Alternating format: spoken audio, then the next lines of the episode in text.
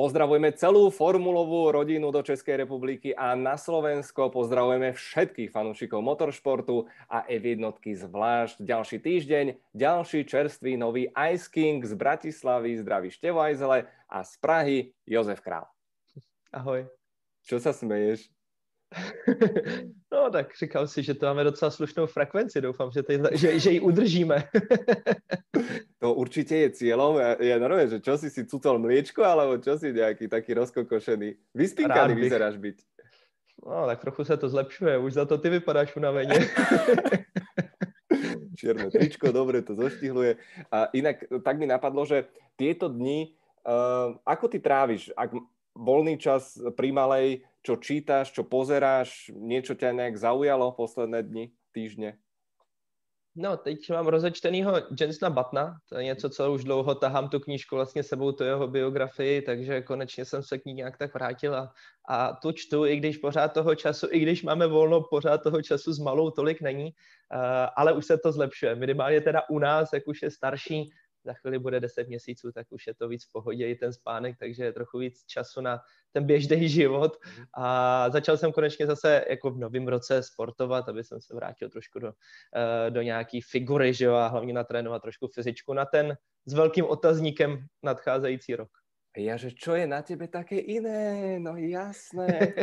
Inak Jensen Button, ja som mal pocit z tej knihy, podobne ako z knihy Damona Hilla, že tomu poradil uh, psychoterapeut v rámci vysporiadania sa so smrťou svojho otca. A nemyslím to v zlom, naozaj v dobrom, že je tam veľa takých, takých emotívnych, emotívnych mm. pasáží. Uh, lidičky, priatelia, naši milovaní, ja vám chcem strašne pekne poďakovať. My vám chceme poďakovať. Neviem, či ste si to všimli. Prebehol som si aj minulotýžňový Ice King a je tam tuším 179 komentárov. Tam nie je jediný vulgarizmus, jediné osočovanie, vy si neviete predstaviť, aký som šťastný v tejto dobe hejtu, primitivizmu, že naozaj vieme diskutovať, argumentovať slušne, nemusíme spolu súhlasiť, lebo však o tom nie je úplne život, ale, ale že, sa, že sa rešpektujeme. Takže pokračujeme v tom, som veľmi nadšený. A my máme dnes pripravený diel, ktorý sa bude venovať jazdeckým akadémiám. Ale predtým zaraďujeme novú rubriku, to nikto nikdy ešte nevymyslel, uh, Ice King News. Čo sa udialo v tomto týždni, tak uh, ak dovolíte, podsadím si trošku hlas a dám zo pár infošiek, niektorým sa vyjadríme. Alex Albon predsa len bude súťažiť uh, v tejto sezóne, okrem povinností plynúcich z jeho roli rezervného a testovacieho jazdca Red Bull Racing, bude v roku 2021 pretekať. Totižto červení bíci potvrdili, že ho vyšľú do takého zrekonštruovaného šampionátu DTM. Samozrejme iba počas tých víkendov, kedy nebude mať povinnosti v F1. Niektoré sa tam kryjú. Horšie trošku je na tom jeho kamarád, aj keď ťažko povedať, či horšie. Lando Norris sa stal totiž štvrtým pozitívne testovaným pilotom Formuly 1 na COVID. Stalo sa tak počas dovolenky v Dubaji. Mladý Angličan priznal, že stratil čuch a chuť a hneď sa izoloval. Želáme čo najskoršie uzdravenie.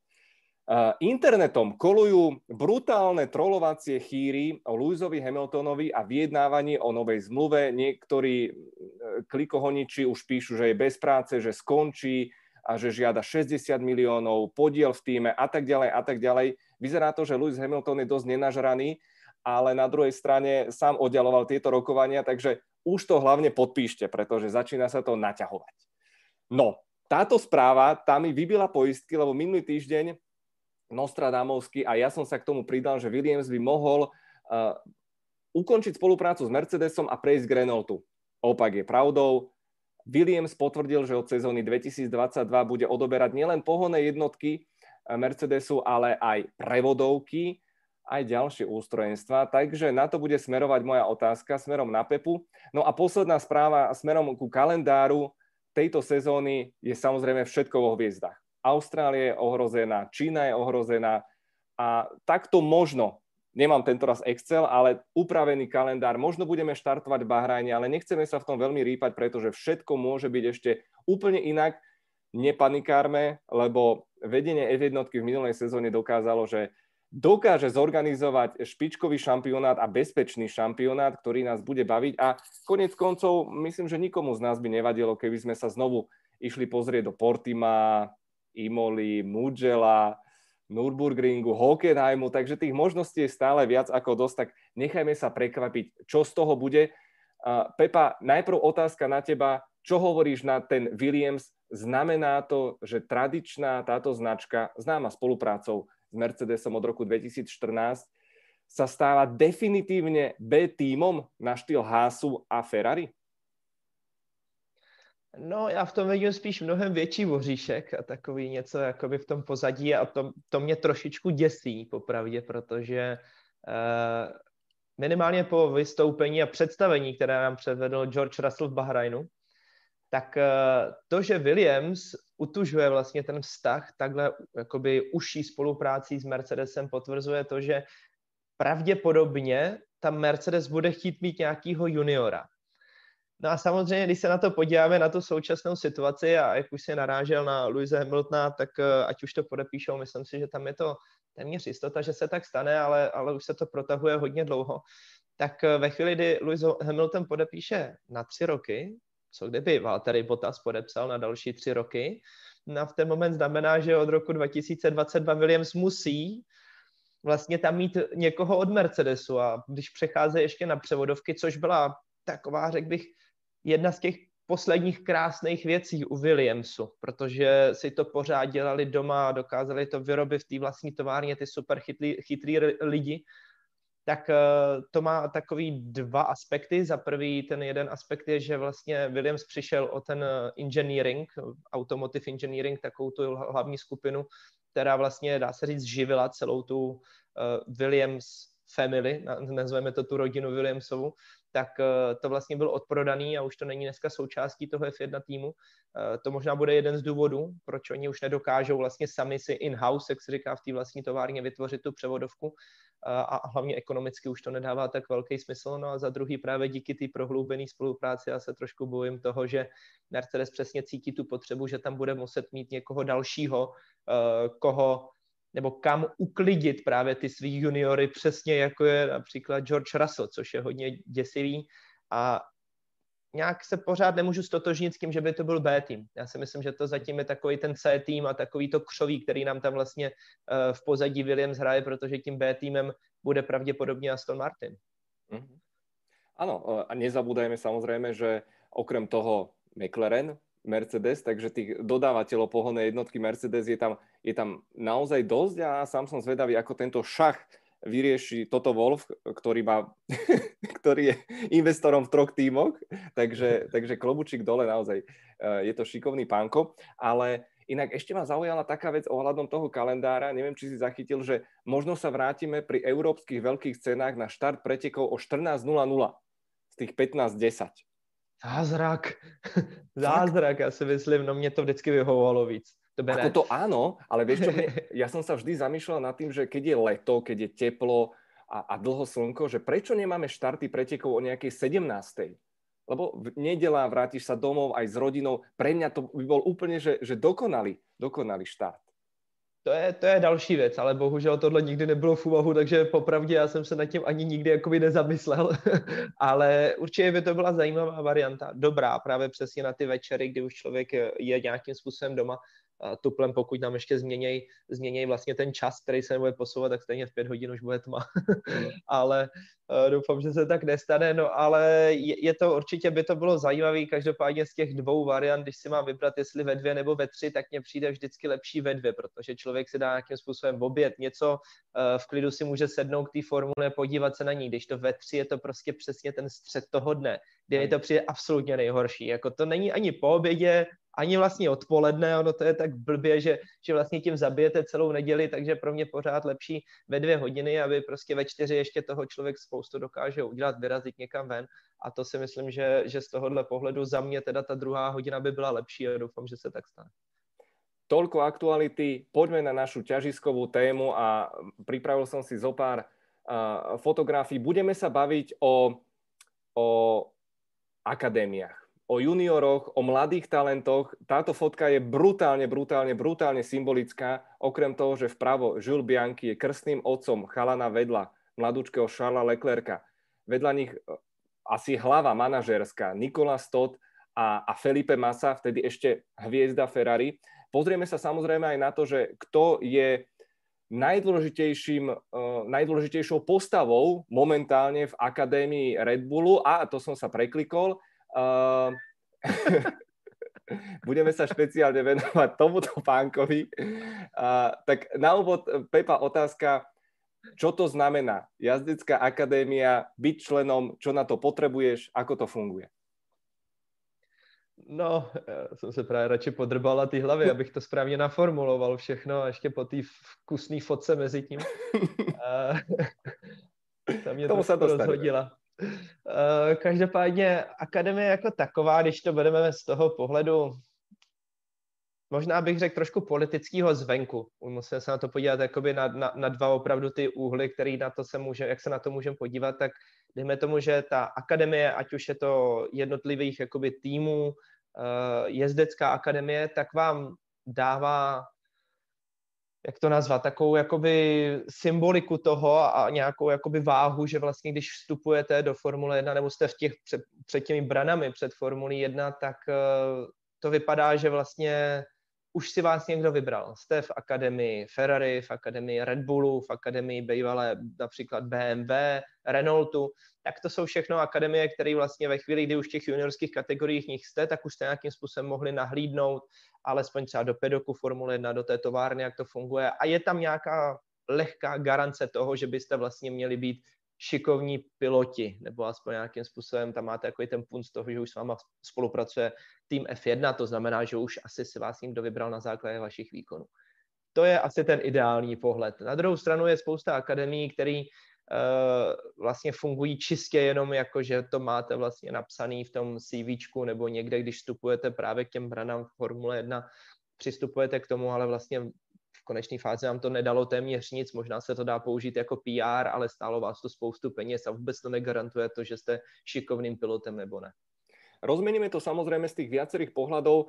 Začneme napríklad tým, že ja som šéf týmu a vo futbale máme scoutov, v hokeji máme scoutov, kde už chodia pozerať 13-ročných chlapcov. Už. Lenže čo sa týka pretekania, tam to začína oveľa skôr. Ako funguje vôbec ten skautský systém a predstav si seba ako šéfa týmu, ako by si to rozhodil celé, to fungovanie?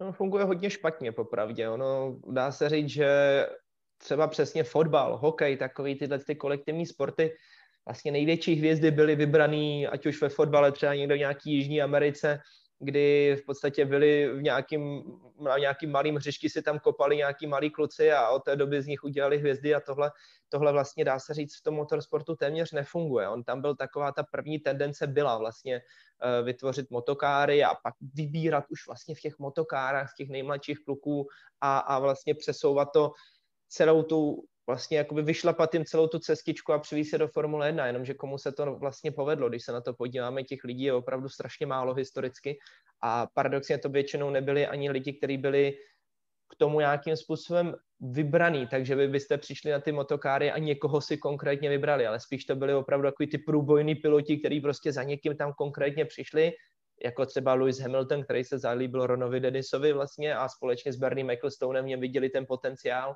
především teda ani ne kvůli tomu talentu, ale spíš kvůli té barvě, barvě pleti, což je strašně zajímavý, ale tohle přesně to vystihuje, že on měl výsledky, určitě, ale být tam kluk vlastně, eh, a teď nechci, aby to vyznělo rasisticky, být tam kluk, jakoby bílej kluk, který by takhle vyhrával, vlastně jo, šikovný kluk, ale nikdo by si ho pravděpodobně asi nevšiml, ale díky tomu, že právě Lewis Hamilton byl uh, tmavé pleti, tak uh, najednou jemu se líbil, líbil se jak jak právě Ronu Denisovi, tak především Berniemu Ecclestoneovi. A oni dva se vlastně spolu domluvili, že ho budou podporovat a dlouhodobě vlastně Mercedes, McLaren za ním stáli a Mercedes ho podporoval celou dobu a dneska z něj je šampion. Takže to jsou výjimečný případy. Dá se říct to samý Robert Kubica a dá se říct možná to samý byl ve své době vlastně Žil Bianchi, ale těch kluků, kteří by vyloženě byli takhle stavěni k tomu, aby měli ten výkon od malička od těch motokár je relativně málo.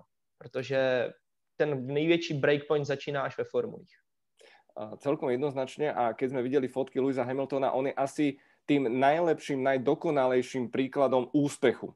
Ale tam boli tisícky, desať tisíce mladých e, šikovných chalanov a ja nadviažem na tvoju myšlienku, pretože e, rád by som predišiel nejakým, nejakým uh, kontroverzným poznámkam, Bernie Ecclestone sa nikdy netajil tým, na konci 80 rokov jasne povedal, že môjim cieľom, mám ich tri, je mať silného pilota z Nemecka, lebo dovtedy nemeckí piloti v F1 neboli nejako výrazní, chce mať pilota tmavej pleti a chce mať ženu v F1. Takže dve z troch sa mu podarili nesmierne úspešne, Šumiho a Hamiltonova éra. A vtipné sú samozrejme vždy tie spomienky, keď maličký Lewis Hamilton E, prišiel ako 10-ročný za Ronom Denisom na odovzdávaní cien autosportu a jedného dňa ja budem za vás jazdiť a, a nakoniec sa to celé vyplnilo a všetko ostatné je už len, už len história, ale tá podpora musela byť obrovská. Keď som rozmýšľal nad aktuálnym štartovým roštom, tak e, z pohľadu takých tých akadémií Charles Leclerc e, je asi jeden z tých, ktorého môžeme označiť za, za produkt a úplne samostatnou skupinkou je, je Red Bull.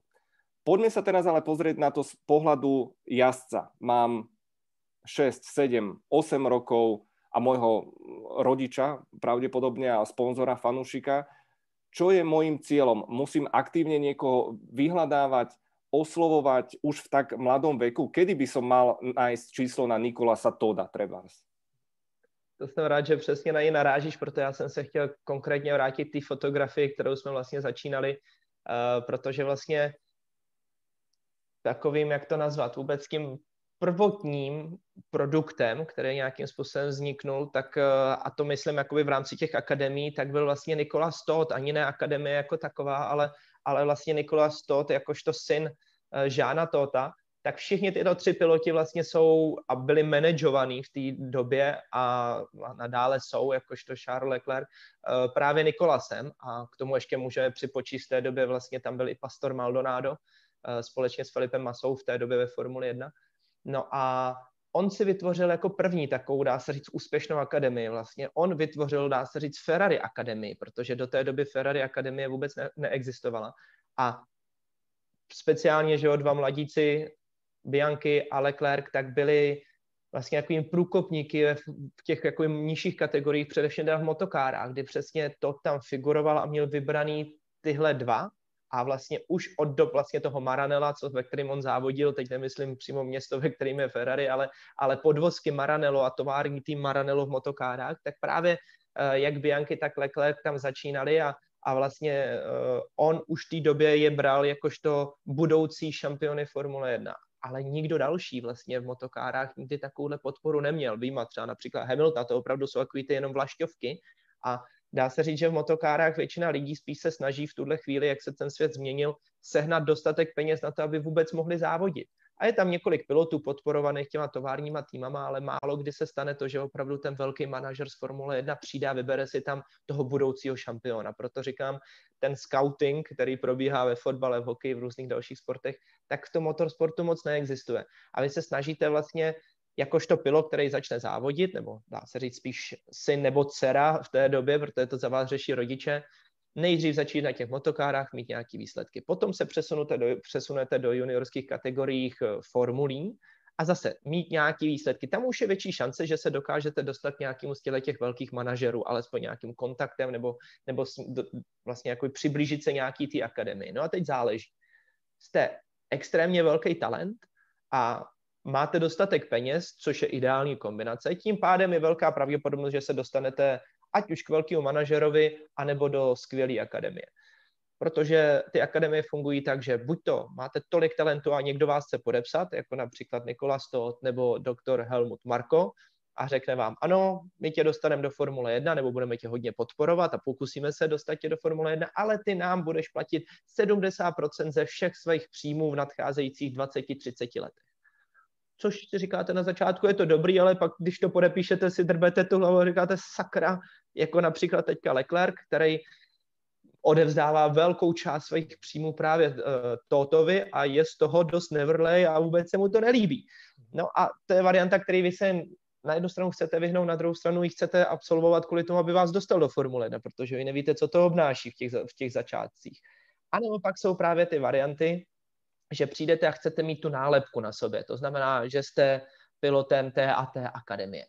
A to je tak, že vy přijdete v podstatě z ulice, zeptáte se, kolik to stojí, zaplatíte obnos za to, že jenom jste součástí akademie, nebo zároveň z vás udělají testovacího pilota, což už najednou jste na jiném čísle, nebo dokonce vám tam započítají do toho test i z Formuly 1, což už se pohybujeme v milionech euro uh, za, za takovouhle jakoby vstupenku.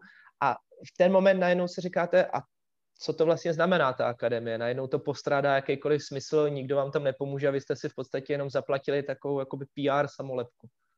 A ešte by som dodal jednu vec, e, že dôležité je aj to, z akej krajiny pochádzaš. A, a to narážam presne na skutočnosť, že mnohí fanúšikovia a, a aj my konec koncov, a ty reálne si sníval o tom, že by si jazdil F1 a bol si k tomu relatívne blízko, najbližšie za, za posledné dlhé roky, ale 5 miliónové Slovensko, 10 miliónové Česko, my sme žiaľ minoritní hráči. Už keď sa bavíme o Polsku, to je obrovský trh obrovská diaspora. Teraz všimnite si aj v juniorských kategóriách uh, Indovia, Číňania, to bolo vždy veľkým snom Bernieho, takisto v modernej ére dostať, mať čínskeho pilota.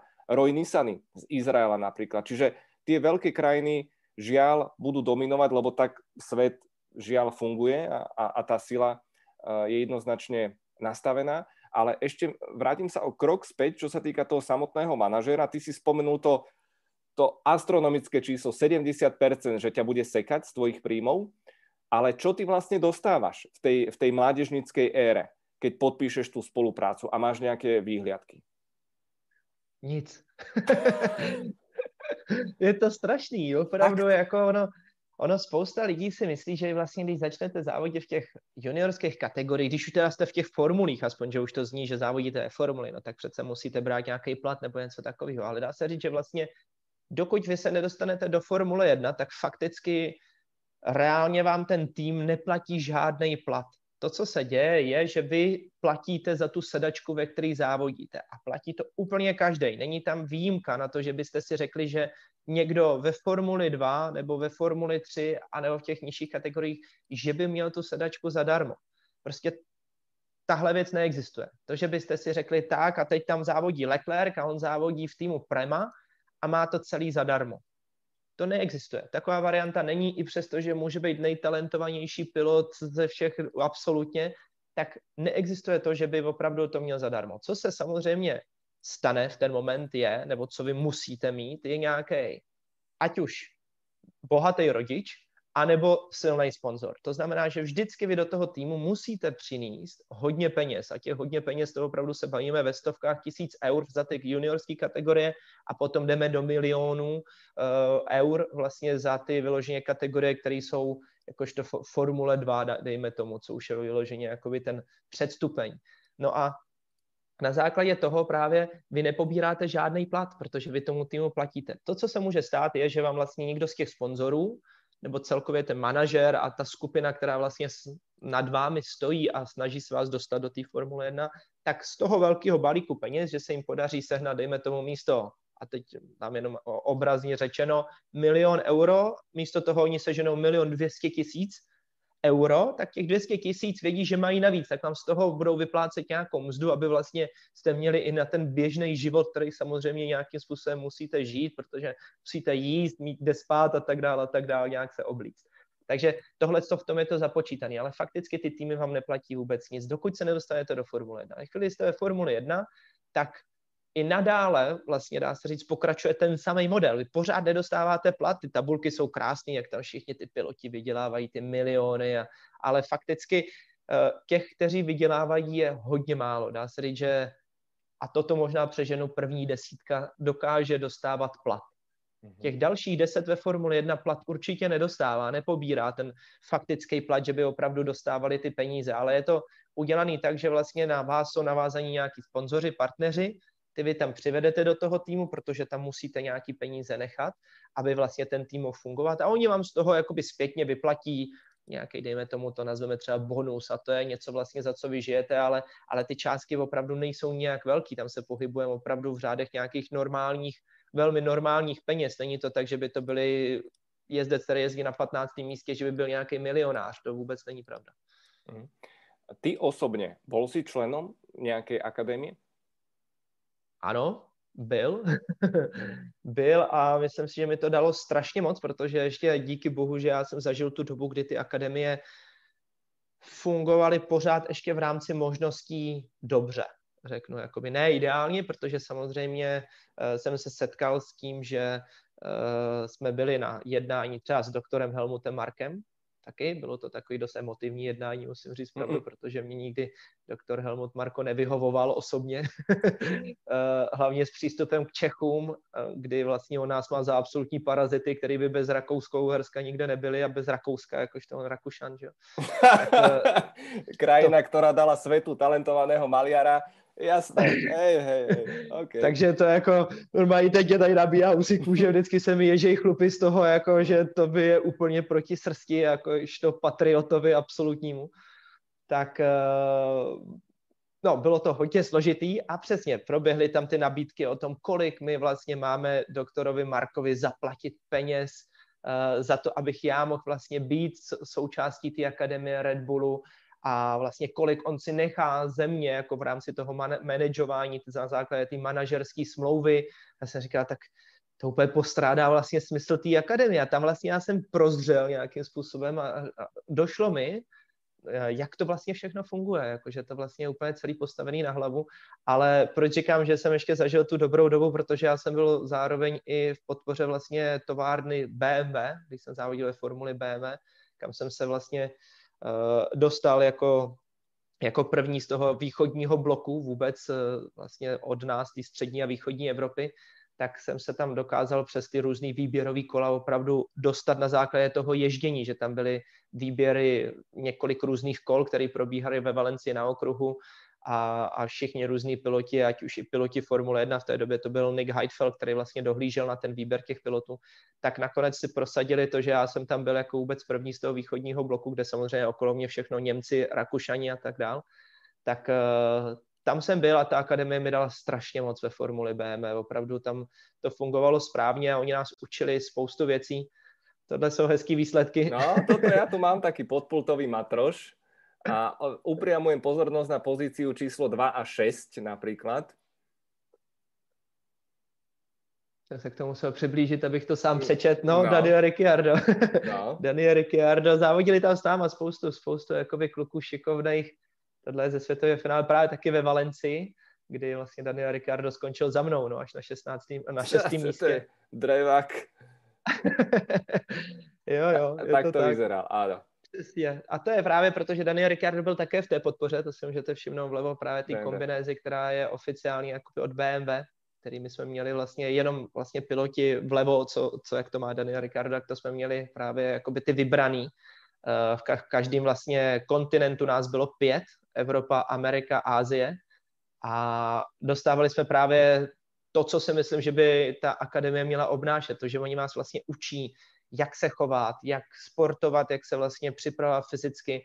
Mě, co mi nejvíc dalo, tak samozřejmě tu fyzičku trénujete, máte nějakého trenéra a prostě je to jenom o tom makat a, a vědět, jaký svaly cvičit. To není zase až tak těžký, ale určitě mě otevřelo oči hodně stravovací návyky, vlastně, které byly, kdy oni nám dělali testy a, a vlastně procházeli to naše zdraví na základě třeba rozboru krve, to, co jsme jedli, oni to viděli x týdnů zpátky, dokonce tam vyhodili i dva členy v té době z té akademie při tom náboru vlastně při těch fyzických testech, kvůli tomu, že vlastně je načapali v McDonaldu. Ještě ten večer vlastně je načapali v McDonaldu, tak okamžitě vyhodili z toho tréninkového kempu, takže opravdu jako, jakoby krutý chvíle. No a co mi dalo ještě víc, tak byly právě ty mediální tréninky, které jsme měli. Učila nás to tam v té době vlastně paní, která učila George Bushe, jakožto prezidenta amerického, dělat ty projevy a vlastně vystupovat, ať už vlastně před lidma nebo v televizi, uh, různý právě takovýhle akce, který vlastně vás naučí, jak, jak se chovat v krizových situacích, jak mluvit, uh, nenadávat na tým, nenadávat na týmového kolegu a tak dále a tak dále. A to je podle mě správná akademie. Tam je to opravdu ty dva roky, po které já jsem tam byl, dali strašně moc, dá se říct, ty kariéry v rámci těch akademií vůbec nejvíc, protože potom všechno ostatní už je nadále přesně takový to úsměvný, kdy vlastně je to sice akademie, ale máte jenom na sobě tu samolepku a nic vám to nedává. Do tohohle se to bohužel v tuhle chvíli nějakým způsobem přetransformovalo. Uh, ale keď vládla Busha, tak ste mali aj kurz, ako, ako asi zakrývať oné opicu a alkoholové, nie? Nejaké. Uh, dávam do pozornosti, ak ste náhodou nevideli Ice King 22, zmluvy, provízie, manažerské ťahy, prestupová politika a potom sme mali ešte jeden diel, kde si spomínal aj, ako vás v noci oblievali vodou a, a, a mikrofón, kamera. To bol diel z hodou okolností, ako sa stať pretekárom F1. Niekde ho proste pribalíme a dostaneme sa k tomu. Naspäť, uh, poďme už tej juniorské série a tá F1, lebo z posledných dvoch dekád, čo to ja evidujem, tak bola úzká spolupráca najmä, najmä Zauber. Kimi Raikkonen a potom Felipe Massa. A fungovalo tam nejaké také, hlavne v prípade Felipeho Masu, že on bol jazdcom Ferrari podpísaný, tu ťa dáme, nech sa trošku rozjazdíš a bude to fungovať. Čiže tá akadémia Ferrari nejakým spôsobom fungovala, rozbehla sa a potom tam vyskočilo jedno meno, na ktoré sa dosť výrazne zabúda a ktoré je aj dnes mimoriadne aktuálne. Ja hneď ako nájdem tú fotku, tak vám ho ponúknem. Tento chalanisko, trošku rozkockovaný, ale Sergio Pérez bol členom Akadémie Ferrari a potom prešli nejakým si temnejším tam obdobím, ako tradične asi v Maranele, nejaká palácová revolúcia takže išlo to trošku do kytek, dokonca len Stroll bol členom akadémie Ferrari. Neviem, či to bolo spôsobené skôr jeho otcom, ktorý je známy, že má najväčšiu zbierku športiakov Ferrari vo, svoj, vo svojej garáži, ale nakoniec takisto odišiel potom do, do Williamsu.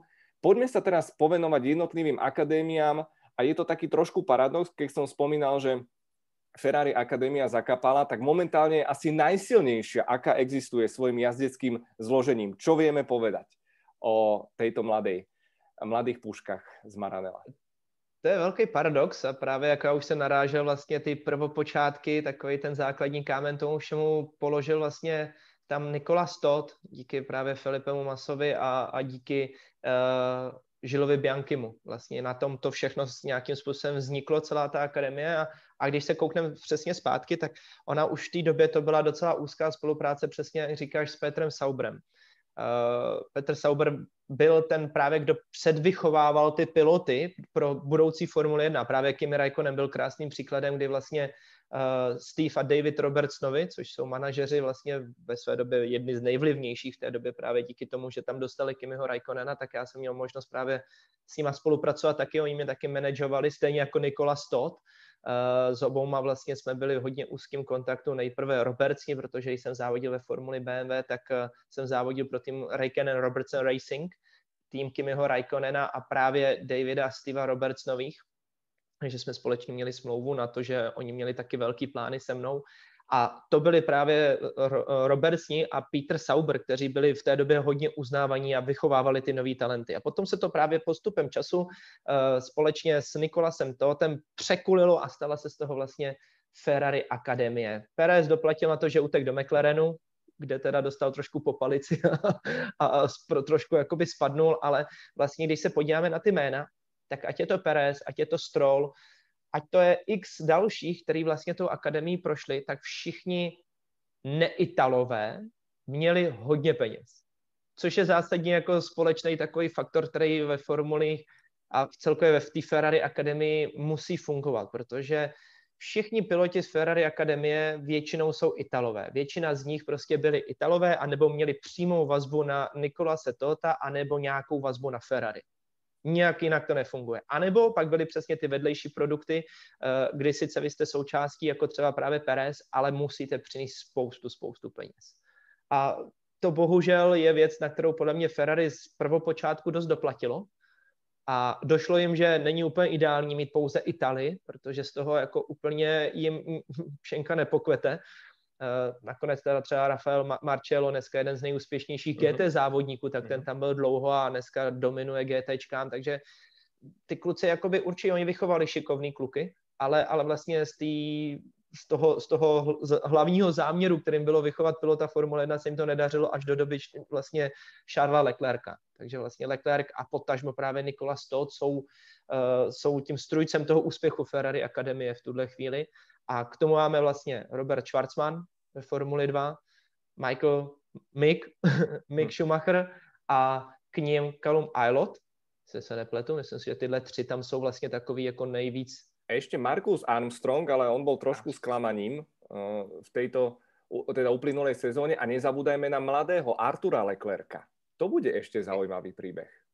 Přesně tak, to jsou vlastně ještě titany před bradami teďka, takže ten se blíží, uvidíme, jestli z toho bude Formule 2, myslím si, že z toho teprve bude Formule 3 a teprve pak ještě Formule 2 v těch nadcházejících sezónách, ale to jsou všechno jakoby kluci právě s potenciálem, který konečně uh, Ferrari trošku snížilo ty nároky na ten vstup do té akademie, že se nemusí tolik platit, nemusíte podepsat fakt jako úplně drakonický smlouvy a, a začíná to mít nějaký efekt. Otázkou je, jak oni ho dokážou zhodnotit do budoucna, protože známe například Red Bull. Myslím si, že to je jedna z takových těch nejlepších akademií, těch příkladů toho obrovského množství pilotů, který vy naberete ale kolik se jich potom dokáže dostat do Formule 1, jak se prosadí a tak dál, tam si můžete vylámat zuby. Takže i když to teď vypadá, že Ferrari konečně má tu akademii a má ji správně nastavenou, tak bude muset stejně počkat na ty finální kroky, minimálně teď Mick Schumacher, to byl asi logický krok, tam se to dalo očekávat a jak říkám Charles, Leclerc, tak eh, u něho to je spíš díky, díky právě Nikolasovi Totovi, než aby to bylo právě díky zásluhou Ferrari Akademie. Dôležité sú výkony a obaja ich dodali. Nesmieme zabudnúť na meno Kalu Majlot, ktorého budúcnosť je podľa mňa viac ako neistá, ale ak si spomínal tých Talianov v minulosti, tak ešte spomeniem konkrétne mena, okrem Rafaela Marčela, tak Mirko Bortolotti, takisto známe meno, a uh-huh. Antonio Fuoco. A čo sa týka toho terajšieho zloženia, tak musíme hrdo spomenúť, v e-športoch Slovensko malo Filipa Prešnajdera, takže to bolo takisto celkom milé a zaujímavé. Mám jednu otázku, ktorá ah, a, a je, mi, je mi to hrozne nepríjemné sa ju vôbec, vôbec spýtať, ale čo by bolo, keby bolo so Žulom Bianchim? Myslíš si, že Leclerc by vôbec vo Ferrari šancu nedostal? Lebo to bola sedačka. To bola sedačka, ktorá sa chystala. Bianchi mal byť nástupcom Kimiho Raikkonena a následne aj Sebastiana Vettela. To si myslím, že je zásadní. Já věřím tomu, že by pravděpodobně Leclerc tu šanci dostal, pokud by Bianchi uspěl. Tam v té době byl takový, řeknu, jakoby velký otazník toho, Bianchi na to byl chystaný, připravovaný, všichni věděli, že na to všechen ten potenciál, atributy má, že dokáže prostě být mistrem světa, měl prostě všechny ty předpoklady, ale byl to pořád jeden velký otazník, protože Ferrari a speciálně ještě v té době tak bylo fakt hodně zkostnatělý. A oni prostě měli postavenou to na těch, na těch legendách, na těch stávajících pilotech, nechtěli je měnit, no a nikdo si v té době pořádně nedokázal představit, že by fakt takhle mladý kluk dokázal uřídit Ferrari, a teď nemyslím ani uřídit to auto jako takový volantem, ale uřídit ten tým nějakým způsobem, jakoby fungovat s tím týmem. Takže jsem si je to trošičku rozboural už Sebastian Vettel a právě uh, žil, když by uspěl, což byla velká pravděpodobnost, že by se stalo něco podobného, co teďka v tuhle chvíli s Leclerkem, který tam zazářil a uspěl, tak to samý by se dalo očekávat od Biankyho, tak věřím tomu, že on by vlastně předvyšlapal tu cestu pro Leclerca a možná by Leclercovi to trvalo třeba o rok delší dobu, ještě by tam nebyl tak rychle, protože už by tam byl Bianchi, musel by se tam nějak etablovat. A vlastně stalo by se to, že by Bianchi byl lídrem Ferrari a k němu by tam přibyl Leclerc, což by byla nádherná symbolika a, a něco strašně takový jakoby emotivně silný, což se bohužel nestalo a na druhou stranu zase je fajn, že aspoň Leclerc to dokázal, protože tam nese nějakým způsobem ten odkaz na ať už tu výchovu, anebo ten přístup vlastně Nikolase Tohota, anebo na to, že přesně oni s měli, s Biankem měli velmi blízký vztah, úzký vztah a bylo to téměř, byli téměř v rodině. No áno, Bianchi bol jeho krstný otec. Sice bol koľko, 8 rokov, ne, neviem teraz presne, starší, ale, ale bola to taká kuriozita, ktorá, ktorá vzýšla. Spomínali sme tým Zauber, um, poznáme ho ako Alfa Romeo, ktorý má vo svojej skvadre veľmi teda pestré mená a, a sme radi, že Českú republiku zastupuje Roman Stanek. Je tam takisto Theo Puršer, Juan Manuel Cora je stále evidovaný v F3 Lirim Zendeli a mohli sme si inak e, Pavla Fabriho na pomoc zavolať do tohto dielu, odborníka na týchto mladíkov. No a takisto evidujeme Alfa Romeo meno Tatiana Calderon. A tu robíme takú krátku odbočku, pretože ona má vlastne v zátvorke napísané, že vývojový jazdec. Skúsme prosím ťa rozlíšiť, teda čo to znamená byť rezervný jazdec, juniorský, simulátorový a vývojový. Lebo podľa mňa vývojový jazdec je len daj sem tie prachy, tam máš kombinézu a chod sa odfotiť. Já jsem zrovna jsem si říkal, jestli tam za tebou nesedí, jako sice má teda Red Bull helmu, ale... Áno, áno, áno, áno, áno, áno. Je ich tu viac, dostaneme sa k ním, neboj. uh, no, tak ono, je to hrozně těžký jakoby rozlišit ten název, protože každá akademie si ho dává podle sebe, že? podle toho, jak, si, jak jim to sedí, ale, ale fakticky spíš bych rozlišil ty role. Ono, myslím si, ta Sauber Akademie dneska bohužel teda uh, nemá zas až tak velkou váhu. Dřív to rozhodně bylo něco, kde pokud se za vás přimluvil Petr Sauber, tak to bylo super, akorát, že v tuhle chvíli to úplně tak není. Je to o tom, že buď to podepíšete samozřejmě v týmu, který uh, má spolupráci s týmem Sauber, což v tuhle chvíli je Charos Racing System, a ve chvíli, kdy podepíšete s ním smlouvu, tak automaticky jste členem akademie. To je jedna jakoby takový první efekt, ale vlastně nic moc vám to nepřidává. Každopádně jste členem akademie, což je fajn, co jsme se bavili hned na začátku z pohledu PR, určitě to zní dobře. Akorát potom musím rozlišit právě ty varianty té spolupráce s tím F1 týmem. Pravděpodobně, když jste členem akademie, tak vás pustí do továrny. Otázku je kam, ale někde se tam aspoň podíváte, což je samozřejmě zážitek, tak jako tak, když přijdete do továrny Formule 1, je to vždycky hezký a určitě to stojí za to. Minimálně v Hinvillu to mají moc pěkný, ještě za do BMW a ten jejich aerodynamický tunel je to takový jako faktor na vás tam působí moc pěkně. A je to takový domácí tým, v úvozovkách, ale jako poproti těm obrovským kolosům, tam jsou všichni fajn a, a, a dá se tam nějakým způsobem se opravdu po té továrně trošku podívat. Takže to je podle mě fajn. To je jakoby první ten level, který automaticky vy dostanete, ale vlastně z něj nijak netěžíte. No ale pak už jsou ty důležitější a to je většinou hodně málo těch pilotů, kteří už se tam dostanou a většinou už buď to se to týká opravdu hodně peněz, anebo, eh, nebo je to o tom, že jste opravdu hodně šikovný a ten tým ve vás vkládá nějaký naděje?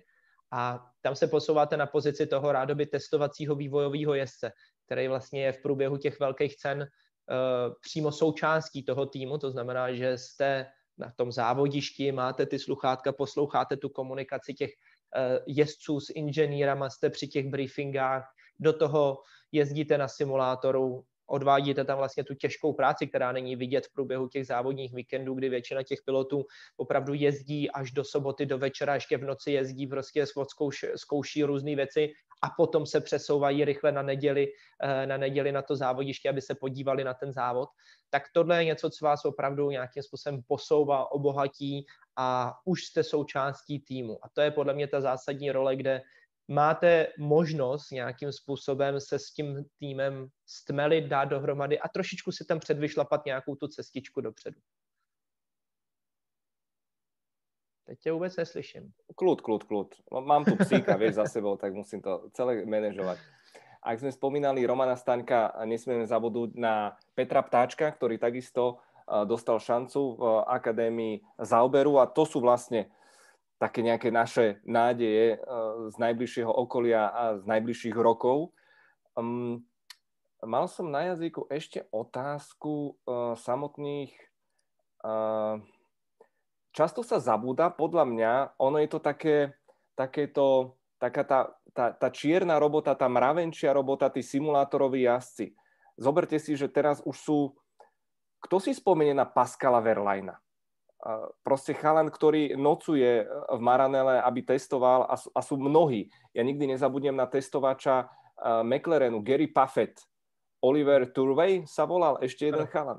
Tí podľa mňa odjazdili 100 tisíce kilometrov. Tí, čo odviedli vlastne tej, tej mravenčej roboty a majú vlastne tiež jedno ich puzzle, je na tom šampiónskom pohári, tak to je niečo naozaj ťažko merateľné. Keď som spomínal ten McLaren, Lewis Hamilton je samozrejme ich najväčší ambasádor, ale podarilo sa im dostať v rámci akadémie do F1 ešte Kevina Magnusena a Stoffela Fandorna. Ale, čo je veľmi zaujímavé, tak práve McLaren a Racing Point, lomeno Aston Martin, sú jediné dva týmy, ktoré nemajú momentálne uh, svoju akadémiu. A Zach Brown, uh, šéf uh, McLarenu, povedal, že viete, my ju vlastne nepotrebujeme, lebo my nemáme miesto pre našich jazdcov. Máme tu Landa Norisa, máme podpísaného Daniela Ricciarda na najbližšie roky a preto sme sa rozhodli, že to vypustíme. Je to nejaká taká prozreteľnosť, alebo proste len sa pozreli na tú súvahu, eh, že im to nestojí za to a radšej kúpia hotových chalanov, keď ich budú potrebovať? No, no spíš to vychází z té pozice toho týmu vlastně, ve který je, protože fakticky je tam strašně důležitá ta vazba, kterou vy máte. A musíme si rozlišit ty týmy ve Formule 1 na takový ty Ačkový týmy a Bčkový týmy. No a speciálně Ačkový týmy mají akademie. Kvůli tomu, že oni mají Bčkový tým, do kterého můžou umístit toho svého pilota a předvychovat si ho, aby ho dali do toho Ačkového týmu. Proto právě nechci říct, že tak trošku spochybnuju tu kvalitu jakoby té akademie, kterou v tuhle chvíli má Sauber, ale, ale oni nemají vlastně pro koho vychovávat toho pilota. Ono správně je to Ferrari, který má vlastně tu akademii uh, a je to Alfa Romeo. A vlastně Sauber tam je samostatně na vedlejší koleji produkt, který z nějakého důvodu vzniknul, ale, ale nikdo nemá záměr jakoby tam někoho vychovat, protože vlastně to Ferrari si vychovává vlastní piloty a dává si tam například Giovinaciho, který tam je z pohledu Ferrari v týmu Alfa Romeo a pravděpodobně dalším pilotem, který půjde do Alfa Romeo, bude Callum Aylot nebo Robert Schwarzman nebo někdo další z Ferrari Akademie. Ne nikdo z, vlastně z Akademie uh, Saubru, to tak prostě je a proto říkám, že je to zvláštní a když se podíváme dneska na McLaren, tak uh, ta pozice, do které oni se dostali, respektive z toho chvostu pole, tam vlastně skončily ty akademie. Dokud McLaren byl na špici, měli akademii, vychovávali piloty. Ve chvíli, kdy McLaren nebyl na špici, všechno utichlo, oni se museli soustředit sami na sebe, což je správně. Vy nechcete věnovat prostě to úsilí, rozmělňovat nějakým způsobem, ale musíte opravdu se snažit věnovat maximum jenom tomu, abyste se zvedli z toho chvostu, protože kam si budete vychovávat piloty a vlastně kdo k vám bude chtít, když jezdíte poslední. Takže z toho to vzniklo, respektive zaniklo.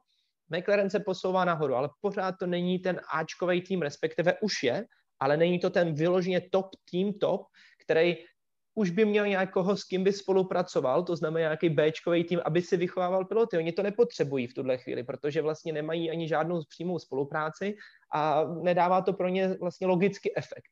Takže tohle je podle mě jejich základní a zásadní ten důvod.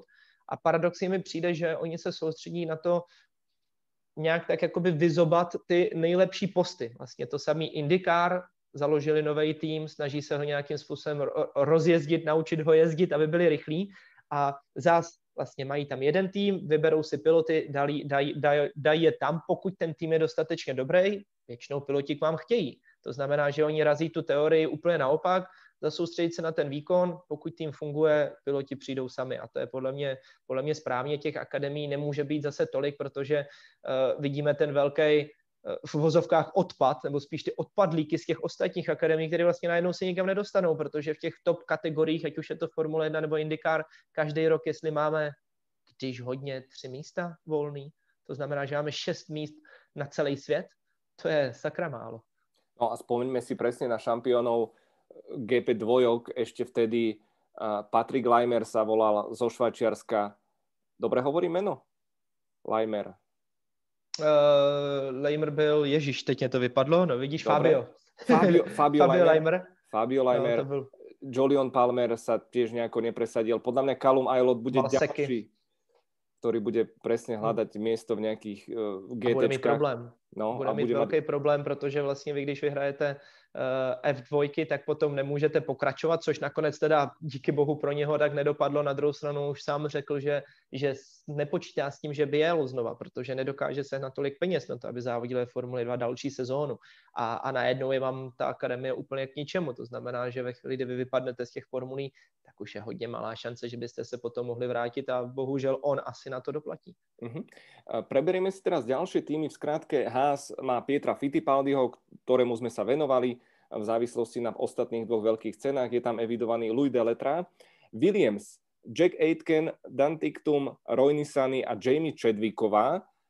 Z tejto štvorice vidíš niekoho s potenciálom uh, jazdiť trvalo v F1? Myslím si, že Dan Tiktum na to má asi největší jakoby šanci. Akorát No. Ta hlava. Je, je divoký prostě, no. Je, je, je příliš divoký. Já si myslím, že i dokonce sám Red Bull se ho bojí a to je co říct. Jako když už se Red Bull někoho bojí, že ho nezvládnou, tak, tak už je to průšvih. Takže on se tam zavírá ty dveře a přitom by na to asi tu výkonnost měl a jezdí pěkně, ale, ale ta hlava, no, přesně. Mm-hmm. Renault v novej sezóne Alpine a toto je veľmi zaujímavý príbeh, pretože ak sa vrátime o rok späť, tak na jar vlastne aj v závislosti na tých e-športoch bol obrovský taký mediálny tlak, že Guanžu a Christian Lungard to sú fantastickí juniori a mali by dostať šancu.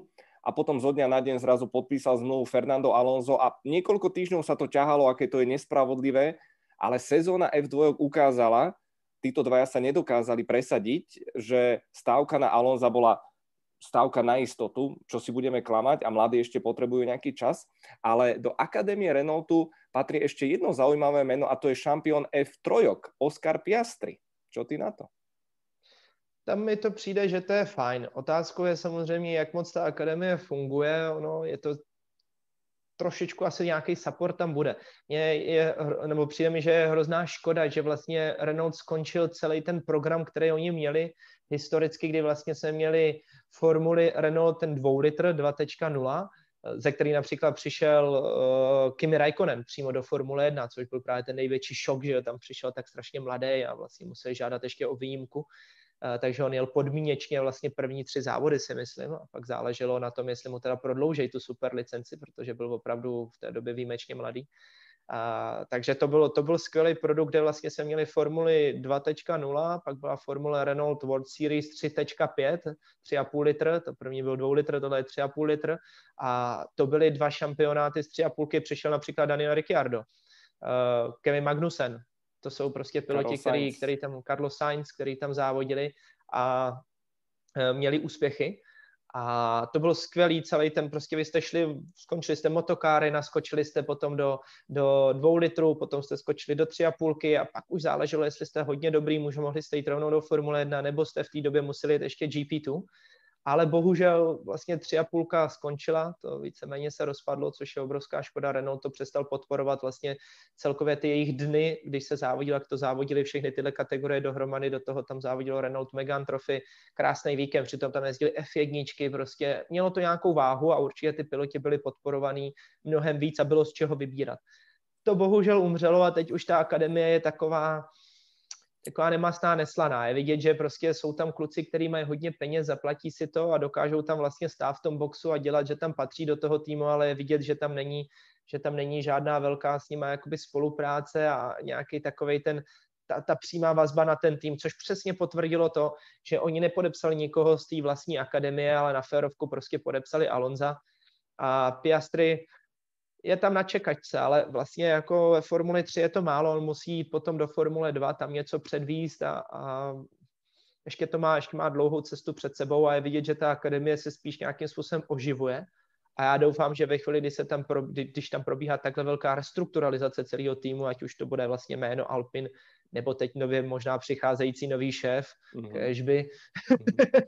A čo, Cyril, Cyril si polepší, on půjde výšie. On se podle mě chce schovat, protože jak bude hej, mít hej. ten znak toho Renaultu vytetovaný na čele, tak už radši nebude chtít být na kamerách. No. Tak, tak. Ale bylo by to, rozhodně by to tomu týmu strašně prospělo. Takže kež by to tak bylo, protože oni to potřebují, restrukturalizovat, dát tam trošku jinačí lidi a postavit to celý znova s příchodem Alonza, můžou to dokázat a bylo by to fajn a ve chvíli, kdy ten tým zase, když se oklepe, začne fungovat, můžou začít přemýšlet nad tím, aby posílili akademii. Mm-hmm. No, z môjho pohľadu je extrémne zaujímavé, že Mercedes svojím spôsobom nemá akadémiu. To, čo má podpísané, má Toto Wolf a bavíme sa o Georgeovi Russellovi, ale potom tam je obrovská priepasť. Ja som si to nikdy neuvedomil, ale je to tak, a keď som potom pátral, tak oni reálne, že majú odsledovaných nejakých 30 chalanov aktuálne, väčšinou sú to dokonca v motokárach, tak naskval vyslovím tie mená, Paul Aron, F4, a teraz sú tu dve mená, že Andrea Kimi Antonelli, a to je koník Nika Rosberga, ktorý ho vraj manažuje, a je tu potom, že Alex Powell, ktorý je prosím pekne z Jamajky. Takže ďalší zaujímavý exot, tak som zvedavý, ako budú rásť títo chlapci, či budeme o nich počuť. Ale podľa mňa teraz Pepa dozrel ten ideálny čas, aby sme sa venovali Tánosovi F1 bývalému, bývalému pilotovi vľavo, mladý uh, Helmut Marko, ešte vtedy nebol doktor, ale vyhral dvakrát Le Mans, ale v 71. či 2. kamienok z Lotusu Emersona Fittipaldiho ho trafil rovno do oka, takže oslepol Helmut Marko na jedno oko napriek tomu, teda on odjazdil celkovo 9 veľkých cien v F1, tým, že je z Rakúska a tým, že cíti tú nadradenosť a máme veľa Rakúšakov v posledných rokoch, v poslednej dekáde v F1, tak vybudoval si brutálne silnú pozíciu špeciálne spojení s Dietrichom Matešicom, šéfom Red Bullu. Pepa, ty už si niečo o tomto pánovi naznačil. Čo ešte povedať a neuraziť? každopádne stretnúť sa s ním nechceš a odporúčaš teda každému mladému pilotovi sa vyhnúť? Lebo môžu dopadnúť takto. Právě, akorát, že můžou dopadnout i takto, nevím, jestli tam možná chystanou další fotku, ale, ale myslím si, že třeba jako Max Verstappen nebo uh, no, dejme tomu, oni se nějak tak v to pasujou, ale, ale Sebastian Vettel, což úplně tak nebylo, protože to je produkt BMW Akademie, právě kterou i já jsem absolvoval, tak uh, je tam prostě obrovský riziko. Pro mě největší problém byl vždycky to, že jsem Čech, respektive Československo je prostě malá země, která nemá žádný vliv a je tady málo peněz, kdežto je spousta zemí, který doktora Marka přitahují mnohem víc a je tam i třeba mnohem víc peněz a samozřejmě potom to jednání je jinačí.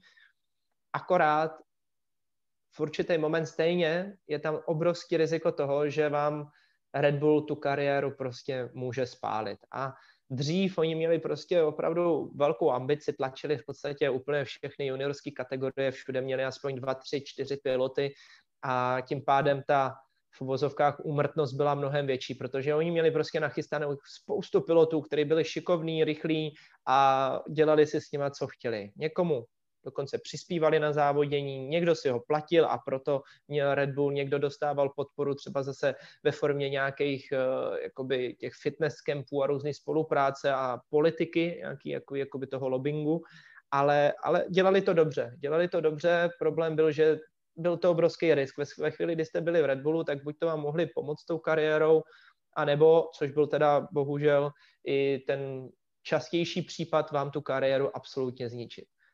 A musím říct, že oni mají hodně společného s Totem Wolfem. A teď myslím právě Toto Wolf a Helmut Marko, protože vlastně ty akademie jsou úplně stejný. Toto Wolf dělá něco, kde jako fyzická osoba si vybírá vlastně piloty a když někdo přijde, se mu líbí, tak mu pomůže a tak nějak to dělá v podstatě tak nějak trošku pod rouškou toho Mercedesu nebo ve své době Williamsu, teď možná, možná to bude dělat trošku pod rouškou Aston Martinu, uvidíme, kam se to překabátí, ale je to stejný koncept jako doktor Helmut Marko, protože to je one man show. To je regulární one man show, ta akademie a, a pokud doktor Helmut Marko si rozmyslí, že tam budete, tak tam budete. Pokud se rozmyslí, že tam nebudete, tak tam nebudete. A tohle je právě ta největší nevyspytatelnost, protože všechny ostatní akademie fungují na principu prostě společnosti, nějaký, jakoby, řeknu, firmy, dejme tomu, která má nějakou radu, která se domlouvá na, na, na tom, kdo teda v ní bude fungovat a figurovat v té akademii, jestli je dobrý ten pilot, nebo jestli ho teda vyhodí, nebo co by měl pro to udělat. Akorát, když tam máte prostě jednoho člověka, tak je to vždycky složitější. A pořád si myslím, že ještě toto Wolf, ač je jakkoliv tvrdý obchodník, tak má nějaký cit pro to, koho si vybere a pro něj udělá maximum. Když to doktor Marko nastavil s ohledem právě i na tu spoustu peněz, který Red Bull do toho investuje, nastavil úplně jiný model a to je vybrat pět nejlepších v každé kategorii a z těch pěti nejlepších, ať oni se pobijou mezi sebou a vememe si toho, kdo je absolutně nejlepší z nich a ty ostatní prostě po roce vyhodíme. A takhle oni to vlastně dělali, takže bylo spoustu, spoustu pilotů. Hneď, a hneď, si... hneď ideme na to, len mi dovol, dovol, ideme zľava doprava na tejto koláži. Máme Sebastian Buemi, Brandon Hartley, Daniel Kviat, Pierre Gasly, Jean-Éric Vergne, Jaime Alguersuari. Vid Antonio Liuci a úplne napravo postojačky Alex Albon. Na fotku sa nezmestili ešte ďalšie mená. Antonio Felix da Costa, Scott Speed, Dan Tinktum a mnohí ďalší. Teraz uvidíte tie mená, inak dobové fotografie sú absolútne fantastické. Mladý Kviat, mladý Carlos Sainz. Uh, vidíte tam aj Betku Vizer, uh, ktorá za nich chvíľu jazdila. Čiže tu je, to je naozaj plejada. To je kvantum mien kaderník Brandona Hartleyho klobúk dole, to nepotrebuje ďalší komentár, ale my sa dostávame teraz naozaj e, k otázke, že či Helmut Marko je génius alebo je hrobár talentov, pretože tých mien už začínajú byť naozaj desiatky a že či naozaj to vlastne pán doktor robí dobre. No z jeho pohledu to určitě dělá dobře, protože jinak by už dávno v Red Bullu nebyl a nebyl by určitě kamarádem, kamarádem uh, Dietricha Matešice.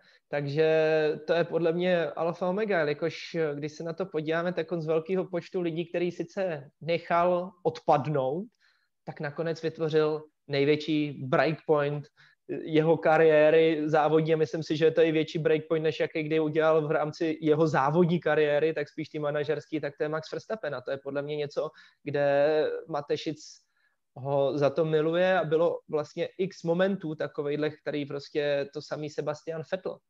On vlastně tlačil na to, aby vlastně vyplatili Fetla z BMW akademie. Uh, udělal prostě každý ten rok, vždycky mi přijde, že to je tak 3, 4, 5 takových divných let, kdy prostě ty piloti odpadávají, odpadávají, mizej a říkáte si, sakra, zase přijde Marko a, a zase přijdem o dalšího pilota. Takže po těch letech vždycky přijde boom, nějaká brutální rána, která jemu vyjde. A, a říkáte si, ty tak to je hustý, ale spíš si to ještě říká Matešic, což je pro něj to nejdůležitější. Jak ze pohledu Marka určitě to dělá správně, z pohledu Matešice taky, Průšvih je, že spousta těch kluků na to doplatilo, akorát, že ta situace se těžko posuzuje, jakož eh, většinou, a bylo to dřív právě v té době, kdy i já jsem závodil, ta největší složitost toho všeho byla, že vy vlastně závodíte ze sezóny na sezónu. Není to tak, že si řeknete, tak já začnu závodit tady v juniorských formulích a přes tyhle všechny formule se dostanu až do Formule 2 a tam začnu řešit problém s tím, že možná na to nebudu mít peníze. Nejhorší je, že vy vlastně řešíte každý rok, jestli dokážete zaplatit ten nadcházející. A v určitý moment se můžete dostat do stavu, že si řeknete, sakra, já už prostě nemám na tu další sezónu, nemáme na to partnery, nemáme tolik peněz, prostě, aby jsme to ufinancovali, což je na denním pořádku. A co budete dělat dál? Tak si řeknete, no tak je tady ta varianta, jelikož minulou sezonu jsme vyhráli, ale stejně nemáme vlastně ty partnery, tak podepíšeme do Red Bullu. A každý se toho bojí, každý si říká, sakra, je to dobrý, ale, ale všichni, koho se zeptáte v juniorských kategoriích, v době, co, co právě ta akademie byla největší, nejvíce rozrůstala přesně v té generaci těch pilotů okolo mě, tak všichni se toho báli. A dokud tam byli a dařilo se jim, tak si to nemohli vynachválit. Všichni byli super, tyjo, Red Bull nás podporuje, pomáhá nám, platí nám to. Takže vy jste najednou začali jezdit na třetím, na čtvrtém místě a ne, nemuselo to být tím, že jste špatný pilot, jenom prostě se vám nedařilo, měli jste smůlu, nebo ten tým se začal zhoršovat, ale na vás už se potom, jakoby, nebo nikdo už se neptal, proč to tak je. Vy prostě nemáte výsledky, tak další rok končíte. A samozřejmě, když to bylo ze dne na den, což přesně je takový to, co doktor Marko umí, že vám zavolá a řekne, Ježíš, hele, nemáš výsledky, končíme společně, čau což bylo většinou třeba 22. prosince před Vánocem, abyste měli dobrý dárek a od ledna jste měli být někde na testech. Takže najednou v ten moment ta vaše kariéra končí, protože vy nestihnete za přes Vánoce sehnat partnery, nestihnete sehnat tým, nestihnete nic.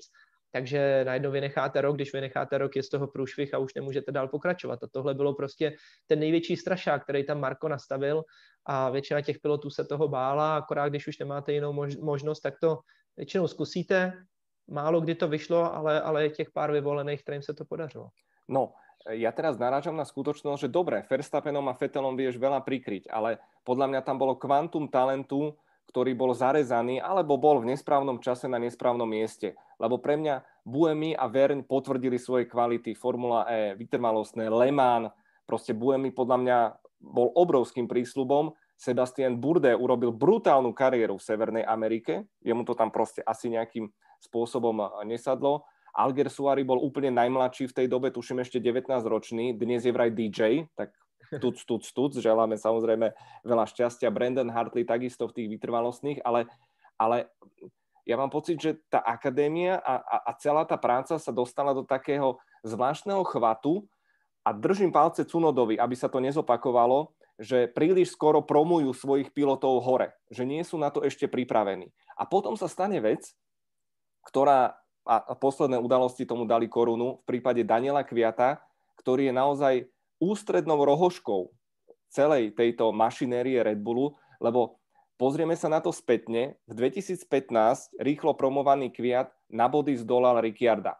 Toho Ricciarda, ktorý sezónu predtým zdolal Fetela. Sú to len čísla. Vieme, že forma bola poslabšia. A v roku 2016 a, a, a konkrétne ja som si to našiel, Kviat prvé preteky e, e, neštartoval, v Bahrajne bol 7, v Číne skončil tretí pred Ricciardom, skončil na pódiu. Nasledujúce preteky v Rusku to bolo to pamätné dvojité torpédovanie Fetela a prišla výmena.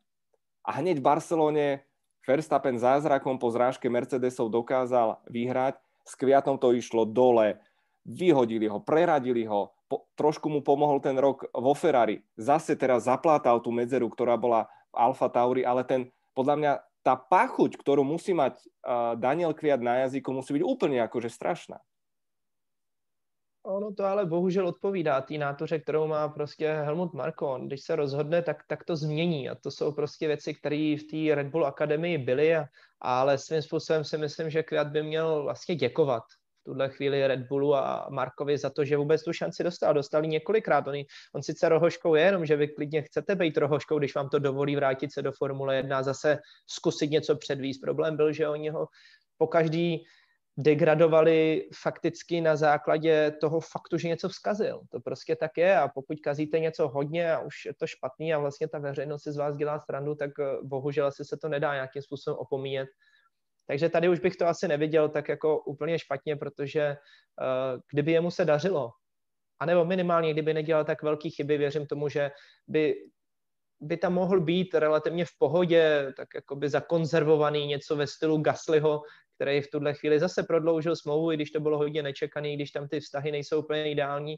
A i přesto, že právě si to pokazil v Red Bullu, kde ani si to nepokazil, ale prostě neměl tu výkonnost, tak teďka vlastně dostává další šanci, vyhrál závod uh, na Monze a, a všichni jsou s tím spokojení, takže kdyby, kdyby podle mě Květ odjezdil sezónu jako Gasly, tak by pravděpodobně tam byl spíš Květ než Gasly, ale jelikož Květovi prostě ta sezóna nedopadla tak dobře, výjima posledních pár závodů, kde zazářil, tak uh, nakonec ta, ta volba vyšla na Gaslyho a tím pádem Květa už tam ve Formule 1 neuvidíme minimálně jeden rok, myslím si, že teda už i delší dobu.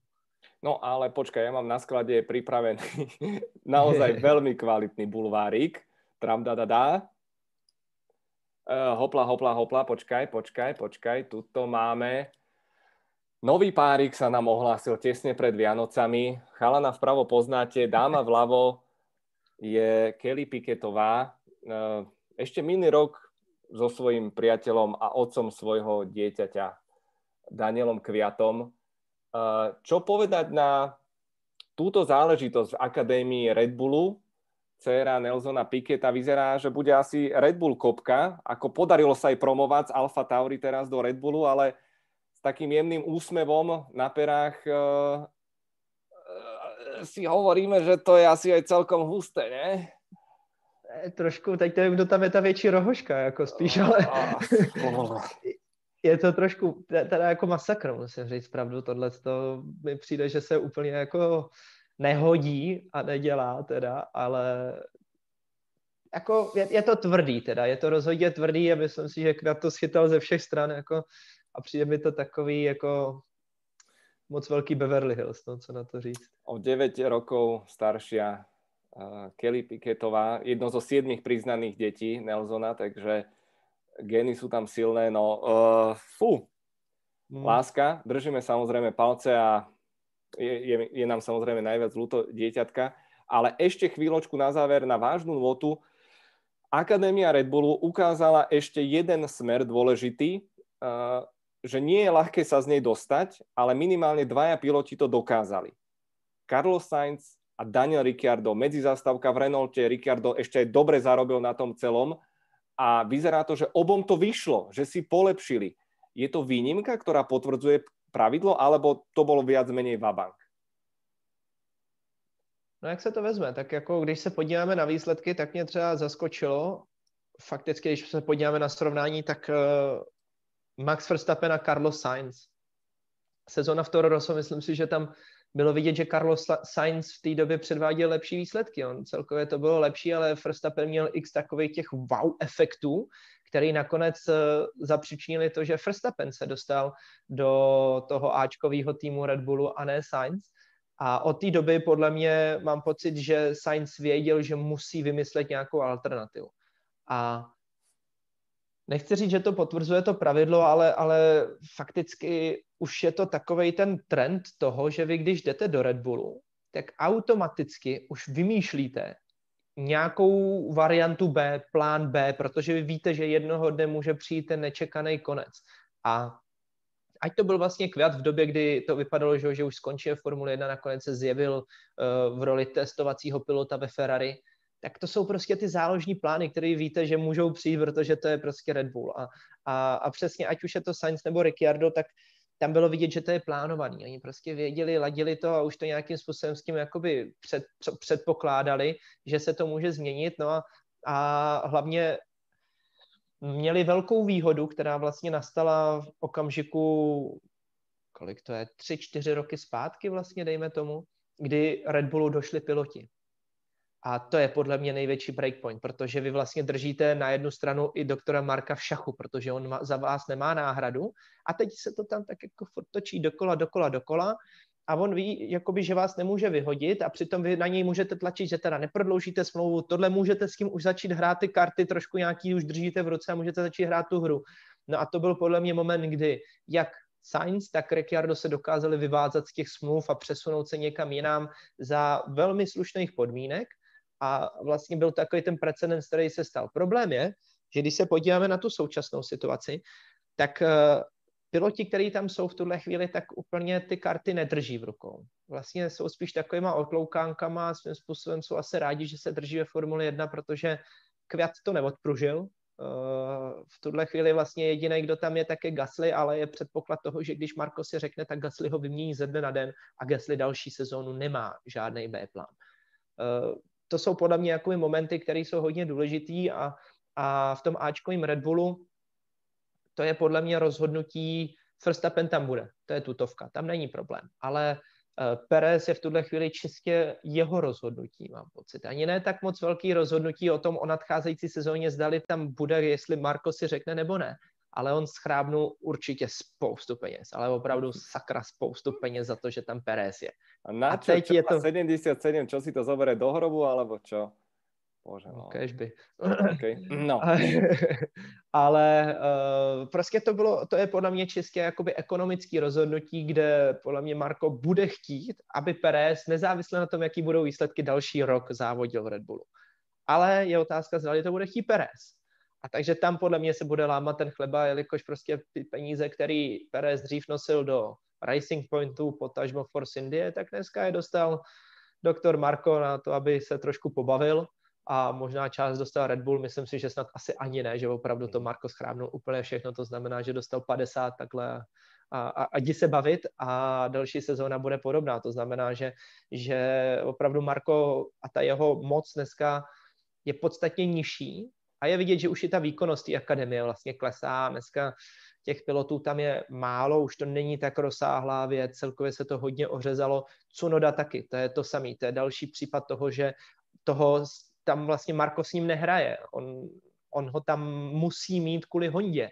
To jsou věci, kde vlastně jakoby Marko bude bezubej a je otázka, jak dlouho než ve Formuli 1 bude a jestli náhodou nebudou chtít opravdu nějakým způsobem to začít víc restrukturalizovat a podle mě všechno dneska stojí čistě na tom motoru. Protože pokud oni budou mít motor, tak dokážou vymýšlet dál a podle mě budou muset změnit trochu tu filozofii a zase to celý připravit a postavit znova a udělat jinak. A pokud motor mít nebudou, tak se opravdu bojím o budoucnost Red Bullu. Povedz mi ešte, uh, aký v skutočnosti podľa teba má vzťah Helmut Marko a Christian Horner? Lebo veľmi často sa najmä v médiách stáva, že dávajú úplne protichodné stanoviska. Tak ono je důležitý hlavně si objasnit to, že ani jeden té Formule 1 moc nerozumí. Jako to je hodně důležitý, jo. protože to si říkáte, to není možný prostě. S nima, když se bavíte, tak jeden je senilní a druhý, jak kdyby v tom motorsportu nikdy nebyl. To je úplně šílený. A to jsem měl možnost právě pro Kristiána závodit vlastně a jeho, jeho otce teda speciálně Ale hrají to dobré. Arden. Ještě jednou?